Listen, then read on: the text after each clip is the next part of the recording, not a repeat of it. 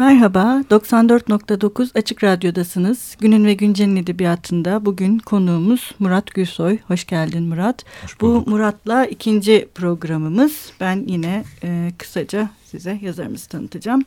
Murat Gülsoy 1992-2002 yılları arasında arkadaşlarıyla Hayalet Gemi dergisini çıkardı. Bu kitabı Çalın adlı kitabıyla 2001 Sait Faik Hikaye Armağanını, bu filmin Kötü Adamı Benim adlı romanıyla 2004 Yunus Nadi Roman Ödülünü, Baba, Oğul ve Kutsal Roman adlı kitabıyla 2013 Notre Dame de Sion Edebiyat Ödülünü, Gölgeler ve Hayaller Şehrinde adlı romanıyla da 2014 Sedat Timavi Edebiyat Ödülünü kazandı. Kitapları çeşitli dillere çevrilen Murat Gülsoy, Boğaziçi Üniversitesi'nde öğretim üyesi, mühendislik ve yaratıcı yazarlık dersleri veriyor. Sadece yazmayı değil, yazmak üzerine düşünmeyi de seviyor. Bir de ilk programda unuttuk. Murat Gülsoy'un bütün eserleri Can Yayınları tarafından yayınlanıyor. Şimdi ilk programda daha çok e, kurmaca e, ve kurmacanın senin edebiyatındaki yeri e, üzerine e, konuşmuştuk. Biraz bu e, programda bir, yine biraz daha yapıya e, dair konuşmaya devam edelim diye düşünüyorum ben. Biraz bu şeyden de bahsederek başlayabiliriz belki alemlerin sürekliliği. Şimdi bu süreklilik meselesi önemli senin edebiyatında. Sen de geçen programın sonunda söylemiştin zaten hani bu kitabı çalından itibaren bir bütünlük e, göstermesi kitapların zaten işte Cem, Serap, Kemal bunlar devam eden kahramanlar. Biz bunların farklı romanlarda, hikayelerde e, hayatlarının farklı farklı dönemlerini okumaya de, devam ediyoruz. Hatta son kitap şeye gönderme yapıyor. Babalar şey görüyor yani e, Merve ile oradaki anlatıcı kahramanın işte bebekte ateş ederken yani tabii oyuncak balonları ateş etme sahnesini iki kere görüyor Hı. oradan geçiyor falan. Ee, bu, bunu neden böyle düşünüyorsun? Yani bu karakterler bu bütünlük Şimdi başlangıçta tabii bu çok planlanmış bir şey değildi. Yani Hı-hı. yazdıkça yazdıkça insan bir yolla çıkmış gidiyor Hı-hı. ve kend, hem kendini keşfediyor hem yazdıklarıyla e, başka edebiyatı edebiyatın başka alanlarını da keşfediyor. Çünkü bir şey yazarken biz aynı zamanda başka şeyleri de okuyoruz sonuçta Tabii. ve başka Hı-hı. yazarları artık bir yazan insan gözüyle de okumaya başlıyoruz. Hı-hı. Şimdi e, sadece ne bileyim okur olarak bir kere okuyup geçsem saatler ayarlama enstitüsünü başka türlü etkileneceğim Hı-hı. ama e, hem onun üzerine düşünce üretmek için hem kendi diğer meraklarımdan dolayı defalarca bazı Hı-hı. kitapları okuduğum için e, onlarla kurduğum ilişki de değişiyor. Şimdi evet doğru bir başlangıçtan beri e, bir öykü kitabı bile olsa o kitabın içindeki öykülerin birbirlerine dokundukları noktalarda bir Hı-hı. tür sürekliliğin olduğunu düşünüyordum, hissediyordum veya yapısal Hı-hı. olarak bunu zorluyordum. Hı-hı. Yani bu kitabı çalında ilk öykü bütün bir kitaba Hı-hı. gönderme yaparak zaten Hı-hı. elimizde evet. tuttuğumuz Kitap. kitabı bütünleştirirken son öykü ise paranoyak bir polis memurunun bütün öyküleri okumuş ve içinde gizli bulunan evet. mesajı deşifre Emekli. etmesiyle bir tür e, böyle bir komik bir yapı bozumu neredeyse yapması. Evet. Şimdi e, kitabı başından baktığımız zaman başka bir bütünlük, sonundan Hı. baktığımız zaman başka bir bütünlük oluşuyor ama aynı zamanda da bunlar ayrı ayrı parçalardan oluşuyor. Diğer kitaplarda da bu bir Hı-hı. biçimde sürdü. Sürerken de ama şimdi geldiğim noktada işte yalnızlar için çok özel bir Hı-hı. hizmette şöyle hissetmeye başladım. Yani sanki bütün yazdıklarımdan oluşan bir uzay var, bir Hı-hı. bir mekan var. Bu mekanın belirli e, cisimlendiği noktalar var. Mesela Hı-hı. Aşiyan'daki o me- meydan bunlardan Herkes. bir tanesi. Veya başka yerlerde var. Birçok mekanlar var, birçok karakterler var, birçok durumlar var.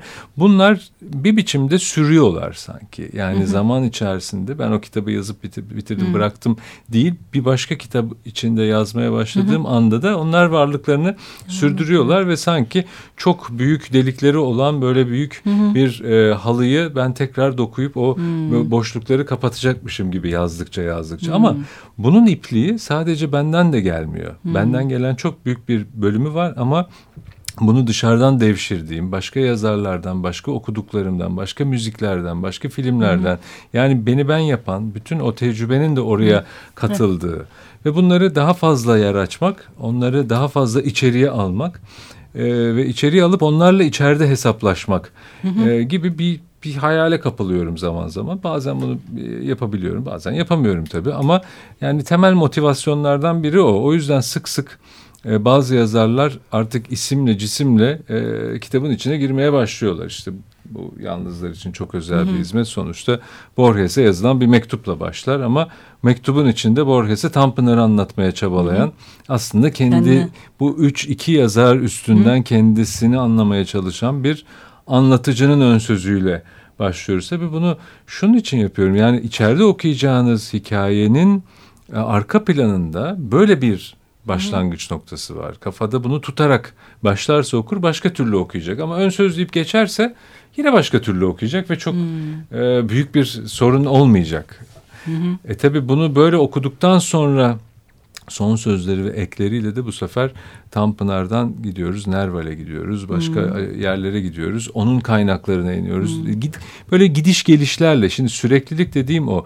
Yani hmm. Tanpınar kişi olarak öldü ama sürüyor aslında. Evet. Ya da Nerval çok önce öldü ama sürüyor. Nerede sürüyor? Evet. Tanpınar'ın içinden sürerek devam ediyor. Belki işte onu alabilirsem içime ben Sen de, de bir biçimde ediyor. sürdürebilirim. Yani bu illa onu mükemmelen temsil etmek anlamında değil. Hı hı. Ama bu etkileri e, böyle bir gerçek bir süreklilik e, haline çevirmek. Ben edebiyatın, sanatın Hı-hı. o anlamda bir e, sürekliliği evet. olduğunu tabii ki bunlarla tartışarak bir Hı-hı. yandan da konuşarak. yani bir yandan konuşarak bir yandan Hı-hı. karşı çıkarak Hı-hı. bazen reddetmeye çalı- çalışarak ama illaki bir Hı-hı. sürekliliğin içerisinde. Dolayısıyla bu bizi gelenekle Hı-hı. de bir biçimde yüzleştiriyor ee, ve ona karşı mesafe aldığımız ya da içine Hı-hı. düştüğümüz anları e, ortaya koymamıza neden oluyor. Yani yazılan bir şey, bir öykü, bir roman, bir deneme kitabı hiçbir zaman sadece bir e, o kitap değil aslında. Yani bütün bunları tabii. da bir biçimde içeriyor. Kimileri tabii yani bana göre en azından ben öyle yapmaya çalışıyorum. Evet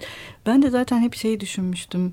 Hani Tanpınar'da der ya aslında bütün eserler bir yazardan öbür yazara mektuptur. O evet. mektubu okuyabilen şey yapar onu alır evet, ve içselleştirir. Evet, evet. Zaten sende bu mektup da önemli bir evet, şey öyle. imge olarak. Evet. Hani o sen de kendi kitaplarında senden sonraki yazarlara mesajlarını veriyorsun. Onu alanlar var. Görüyoruz bugün yani eserlerinde. Yani o iletişimin de süreklilik haline e, gelmesi. Bir de şimdi sen konuşurken şey düşündüm bu tecrübe meselesinde. Hani bu Orhan Koçan söylediği bir şey vardır. Tanpınar'ın huzuruyla aydaki kadın arasındaki fark tecrübe ile deneyim arasındaki farktır. Hani hmm. huzur tecrübe, aydaki kadın deneyim.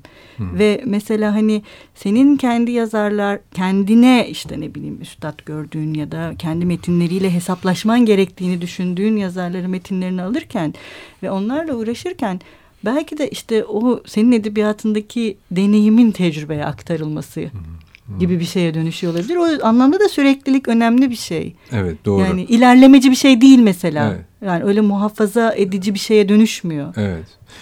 Yani mektup önemli, günlük de önemli. Evet. Ee, bu ikisi çünkü sadece yazarların değil yazar olmayan insanların e, doğrudan doğruya yazıyla çok önemli bir hı hı. E, tecrübe yaşaması, bir deneyim yaşamasının hı. ifadesi bence. Yani evet. e, insanlar birbirlerine mektup yazdıkları zaman artık yazı dilini kullanarak bir e, bir başkasına kendi duygusunu, düşüncesini ve ruh durumunu iletirken aynı zamanda bir kontrat gibi de bunu hı hı. ortaya koymuş oluyor. Mektup yazmak bayağı ciddi bir fiil aslında. Evet. Aynı şey günlük için de geçerli. Hı hı. Yani günlüğü de yazmak bu sefer insanın kendi kendine bir şeyleri ortaya hı hı. çıkar, kendinden dışarıya çıkarması. Ben onun edebiyatta çok önemli olduğunu düşünüyorum. Yani itiraf edebilmek, Hı hı. Günah çıkartabilmek, ya. özür dileyebilmek, evet. yüzleşebilmek, kendi zayıf hı. yönlerini ortaya koyabilmek. Bu tabii yine kültürel olarak çok e, bizim topraklarda en azından benimsenen bir tavır olmadığı için Tanpınar bunu çok güzel açıklar değil mi? Yani evet. e, bu der çünkü edebiyat günah çıkarma kürsülerinin dibinde gelişmiştir. Ya.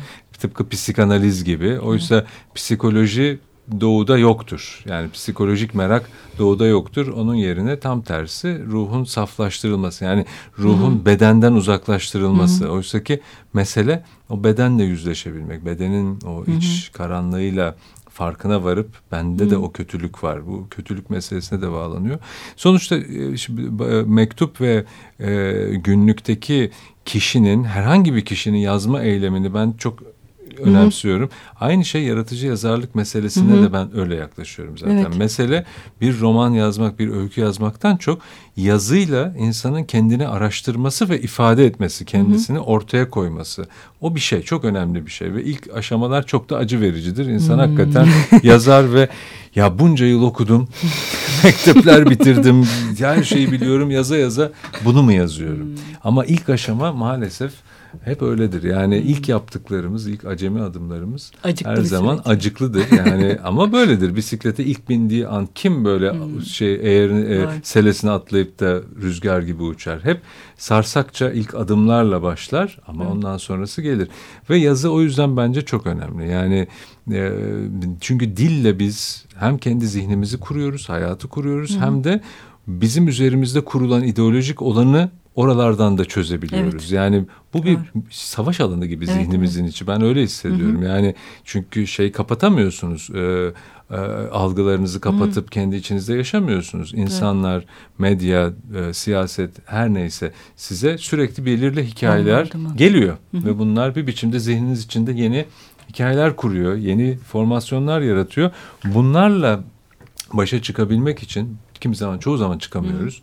Ee, çıkabilmek için dili bu şekilde e, kullanabilmek, dille kendimizi açmak, Hı -hı. kendi zihinsel yapılarımızla oynamak o yüzden çok önemli sonuçları var. Hı hı, yani ama uzun vadede belki yani kısa vadede böyle bir hemen bir aydınlanmadan bahsetmiyorum. Tabii. Yani bir kitap okudum ve hayatım değişti. İronik bir cümledir evet. sonuçta.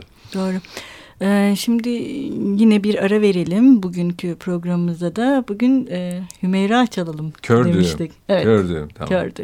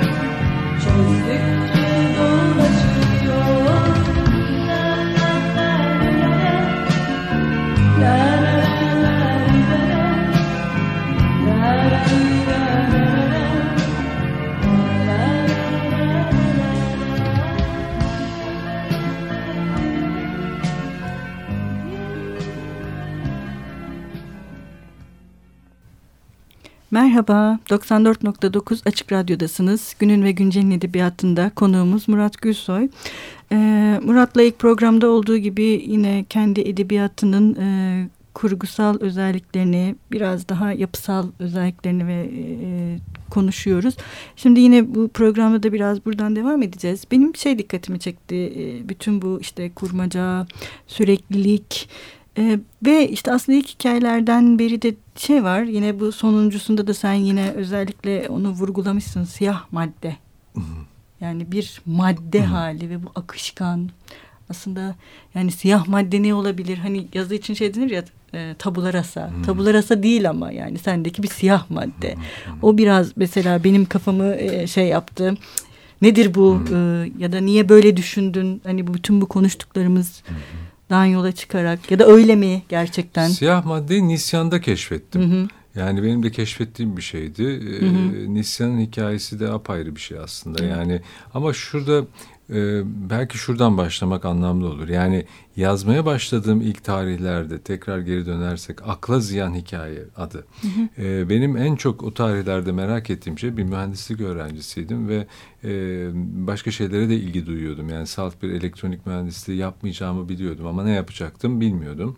Sonra gitgide bu akıl beyin bilimleriyle ilgili hmm. bir şeyler yapma hmm. arzusuna doğru dönüştü. O yüzden psikolojide master yaptım ama o tarihlerde yine 90'ların başlarında işte e, Amerika'da da bu beyin bilimleri dediğimiz hmm. hem yapay zekanın gelişmesi hem psikolojinin hem nörolojinin hem tıbbi hmm. yöntemlerin hepsinin ortaklaşa aradığı şey akıl nasıl çalışıyor. Ben bilimsel olarak bununla ilgilenirken bir yandan da fark ettim ki edebiyat bununla bir başka bir biçimde ilgileniyor aslında. Yani bir o içe bakış dediğimiz şey, hı hı. o bilinç akışı süreçler, o edebiyattaki deneysel yaklaşımlar aslında aklı araştırmak için ya da zihinsel hı hı. durumları irdeleyebilmek için. Tıpkı resim sanatında nasıl bir dönem geliyor ki ya ben dünyayı yansıtmak değil benim derdim. Artık dünyaya baktığımda bende bıraktığı izlenimi Hı. resmedeyim ya da evet. korkunun resmini yapayım, çığlığı resmedeyim. Hı. Şimdi aslında sanat ne yapmaya başladı? Akla bakmaya başladı. Edebiyat da aklın içine bakmaya Hı. başladı. Ben bunun ama nesnel bir bilgi vermiyor bu bize ama öznel bir bilgi veriyor. Dolayısıyla da sanatın alanından gelen o tecrübi şey, o deneysel bir e, deneyime dair olan bilginin çok kıymetli olduğunu yani düşünmeye Öyle. başlamıştım ve akıl benim için o yüzden kilit kavramlardan bir tanesiydi. Yani akıl nasıl çalışıyor? Nasıl hikaye ediyor? Hikayeyi hmm. kurmak aslında aklın çalışması çok ilgili bir şey. Evet. Yani bunu biz mesela yetişkin, sağlıklı, tırnak hmm. içinde bireyler olarak çok güzel yapıyoruz. Evet. Hemen kendimizi bir hikayenin içerisine oturtuyoruz ama bunu hmm. çocukken çok yapamıyoruz. Ya. Bir de bunadığımız zaman yapamıyoruz. Bakın hmm. o hikayenin o beş hmm. şeyi ne nerede ne zaman nasıl kim bunlar kaybolmaya evet. başlıyor ve gerçeklikle bağımız hı hı. kopmaya başlıyor. Dolayısıyla gerçeklikle bağı kuran, aklın çalışmasıyla ilgili olan aslında hikayeyle ilgili. Ve edebiyat bu alanda bana çok büyük bir araştırma alanı da sağlıyor. Hmm. Ama kendi üzerimde bunu deneyebilirim ancak. Yani hmm. bu bilimsel olarak bir e, yaşanan bir pratik değil. Şimdi Nisyan'a o yüzden geri döneyim. Nasıl yazıldığını anlatırsam belki hmm. buradan kara maddeye ve sonrasına hmm. da bağlanır. 80'lerde yine Ankara'ya gitmiştim. Ve bir kitapçıdan kitap aldım. Her zaman o tarihlerde değişik şehirlere gittiğimde farklı bir kitap almayı severdim. O zaman çünkü kitapçılar farklıydı. Şimdi yani. aynı kitap ya. zincirinin bir Maalesef. halkası olduğu için bir anlamı olmuyor. Neyse bir kitap aldım. Otele gittim. Okuyorum. Çok kötü bir kitap. o kadar kötü ki. Yani şey anlamında kötü. Yazarı çok acemi. İşte karakterlerin isimlerini değiştirmiş, unutmuş. Başka bir isimle devam ediyor falan. Çok güldüm. Daha ama ya, hiç yazıyla ilişki öyle yazma ya başlamamışım yani. Ve dedim ki kendi kendime ya bir gün şöyle bir roman yazayım ki yazar karakter bunak olsun. Ama bir zamanlar iyi yazarmış da. Ya. Şimdi bunadığı için son romanda birçok hata yapıyor. Evet. Tamam ama peş peşe hatalar yapıyor ve biz çok grotesk, çok komik bir roman okuyabiliriz böylelikle. Evet. Yani karakter öldü bir bölüm önce, birkaç bölüm sonra unutmuş öldüğünü tekrar devam ediyor. Bunun yaratabileceği hem e, fantastik bir şey hikaye çıkar hem de biçimle ilgili de bana imkanlar sunar Tabii. diye ben 80'lerden itibaren 90'lar, 2000'ler her defterin başında Bunak projesi diye yazıyordum ve hiçbir zaman yazamadım bunu. Ta ki 2011'de artık işte babam ve dedem peş peşe vefat ettiler ve dedemin son üç ayı çok e, hızlı bir zihinsel düşüşle geçti. E, ve bunları gözlemledikten sonra ve bir anda o ikisini birden kaybettikten sonra bir yaz süreci başladı ve bunu aşabilmek için dedim her gün ben bir paragraf yazacağım, bir paragraf yazacağım derken birdenbire o bunak projesi geri geldi ve proje şu yani kitap şuna dönüştü. Evet bir bunamak bunamış bir yazar var, yaşlı. Kelimeleri de tam e, hakim değil, çevresine de tam hakim değil ve bir takım sarı postit kağıtlarına evet, hep var. bir önceki programın sonunda okuduğum türden paragraflar evet, yazıyor. Kopuk kopuk hem belleğin nasıl böyle yani. delik deşik olduğunu bir anlamda görüyoruz ama bir yandan da benim onlar o dönemki yas duygularımla çok iç içe. Ve o karakter sürekli kahve içen, sürekli bir bakıcı kadının kahve falı baktığı, sürekli evet. o kahve falındaki siyah maddenin bir biçimde şekillere dönüştüğü veya o hayalinde bir takım işçiler çalışıyor yerin altında, madenciler zannettiği. Evet kara maddeden bir heykeller yapmak aslında belki kelimelerden resimler yapmak gibi, yazmak gibi, bilinç dışı gibi aslında tam anlamıyla bir siyah madde.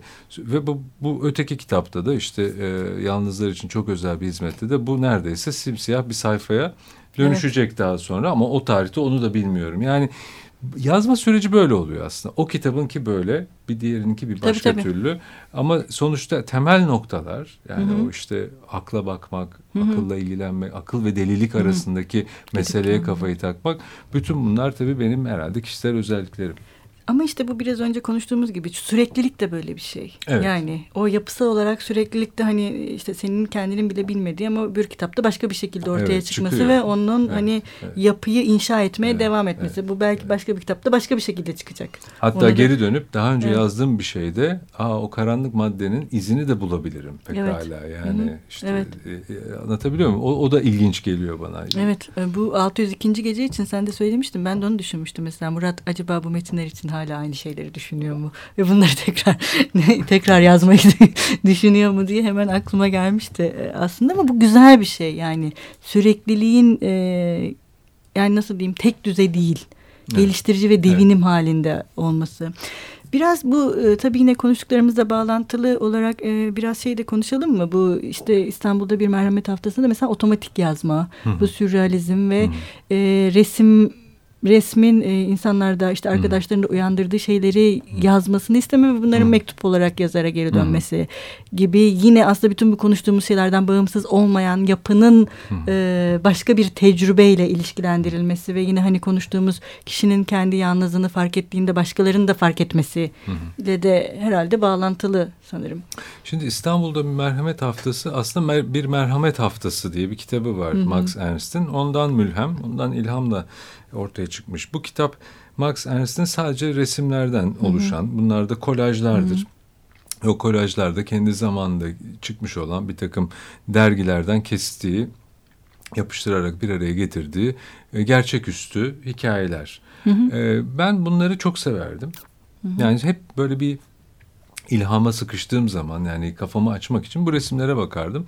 Çünkü bu resimlere baktığım zaman şöyle bir hisse kapılırım. Yeterince iyi bakarsam hikayeyi çözeceğim. Hmm. Ama biraz dikkatli kafamı hmm. iyice toplarsam çözeceğim. Sonra anladım ki çözülmüyor.